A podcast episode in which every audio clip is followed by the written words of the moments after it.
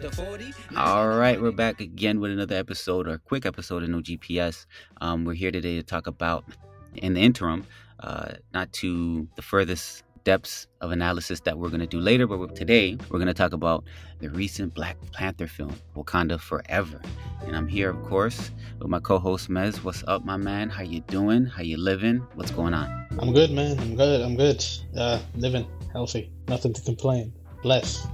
Hey, I love it. I love it. So, yo, I just watched Black Panther the other day. Um, I know that you watched it. So, what are like some of the takeaways? Uh, obviously, we're without Chadwick Boseman, and this film was, in a sense and in essence, um, a tribute to him, um, which I thought was they done very, very, very beautifully. Must have been very hard for like Ryan Coogler and them to to put that together. So, like, how did you feel about that? Like, he was a presence, but he was like a guiding ghost for the film, right? You could feel him there. Um, kind of like Queen Ramonda was saying, like I can feel him when she's walking through the, the field. Yeah. And so it seemed like he was there the whole time. Do you know what I mean? Um, which I thought was uh, hauntingly pleasant. Yeah, yeah. um, They did the the um, ever since that day in August 2020 when the, the news dropped that he passed. hmm I was like, um, all I could think of was this man that I've never met before, like this, this director Ryan Coogler. Like, what the hell is he gonna do? This is what are they gonna do? Like, just generally. And then you you know, ever since then, this whole like journey to this uh, movie coming out was kind of like uh, I was watching it with uh with uh, like like hawk because um, I'm interested in the creative process. And then when there's like a tragedy that befalls that creative community, how they navigate themselves out of it, and then just happens to be within a, a studio system where everything they can ask for they can get. You know, money is no money is no issue. Right. I was just wondering like how all that just looks, how that all that just gets worked out.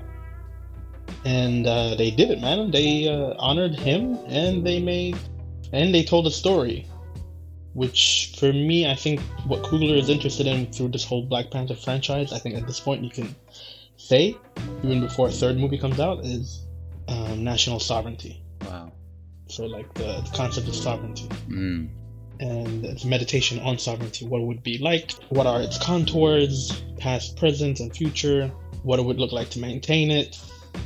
Um, and at the same time, it, it knows that it's a fantasy. So the first movie introduces a certain group of people in the world to uh, a future city. You know, future city that that allows to be futuristic because its past was never meddled with. Right. So it's kind of like a. I've always thought of Wakanda as the Afrofuturistic answer to the Afrocentric Kemet. Oh. So the, the Afrocentric that's Kemet, and the Afrofuturist that's Wakanda. Mm. And in this film, it extended it. It introduced it to even another fantasy kind of sovereign landing spot. What if we had never been uh, interrupted? Uh, which is the uh, Mesoamerican indigenous community and and uh, remember remember the comics as Atlantis, which is a Greek myth piece, and my guy yanked it all the way from Greece all the way to the uh, coast of the Atlantic and and made it Mesoamerican. He uh, he said, "Here, here you go. Here's a fantasy spot for you guys." So, and then yeah, throughout the movie, we're gonna talk about this obviously over the next weekend, but Yeah. that's what I took out of it. Um, really well made. If if there's any flaws in the film, it's more technical Right. because of they had to shoot it within a year of its release. Yeah. Had to rewrite it within six months before shooting after his passing. Right. It's like there's some funny edits and you know the usual stuff with these spectacle movies. It's like about the oh that still that didn't look that right or whatever. But other than that, it was masterful. It's pretty, I really liked it. Yeah, I was I was thoroughly I can't say surprised because the first one was so so so impactful and so great. But like the inclusion of the Mesoamerican indigenous peoples and to see their their culture untouched was a sight of just pure jouissance, just aesthetic pleasure. And just to believe that and see that, like, there's no resistance here. They're living in an utter romantic version of the past. And, you know, they take their shots at the Spanish Empire, the Spanish language, uh, which a lot of times we forget that uh, Spanish itself is a colonial language. Spanish uh, speaking people forget that sometimes.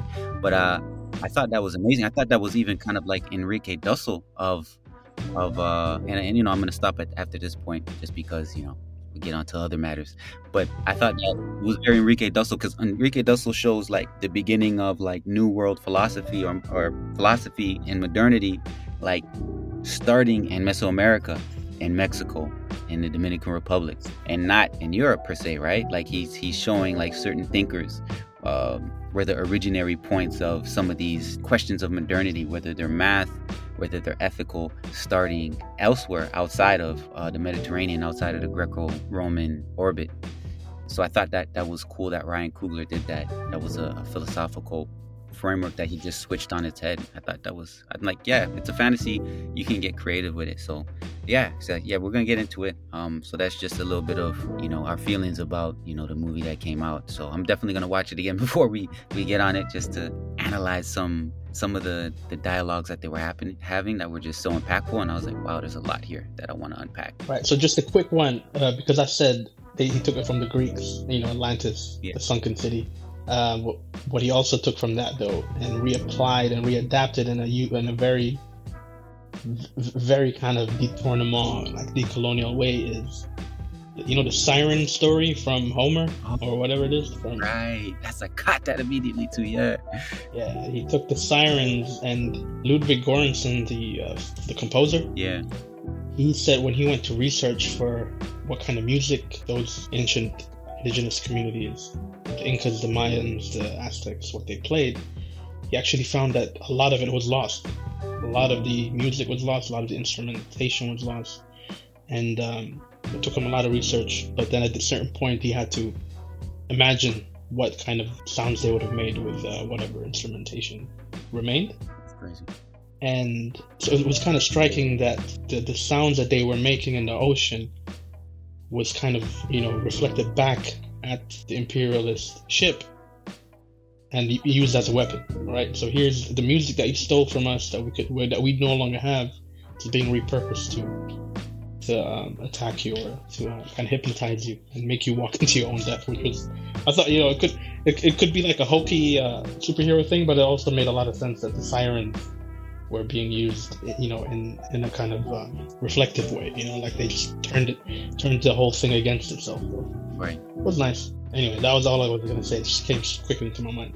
That's dope. That's dope. Reserve the rest for the for the next one. all right. So we'll see you guys at the top or the end of the week. We'll get back to it. So peace and love, and uh, wishing you well. Have a great week, guys. Peace.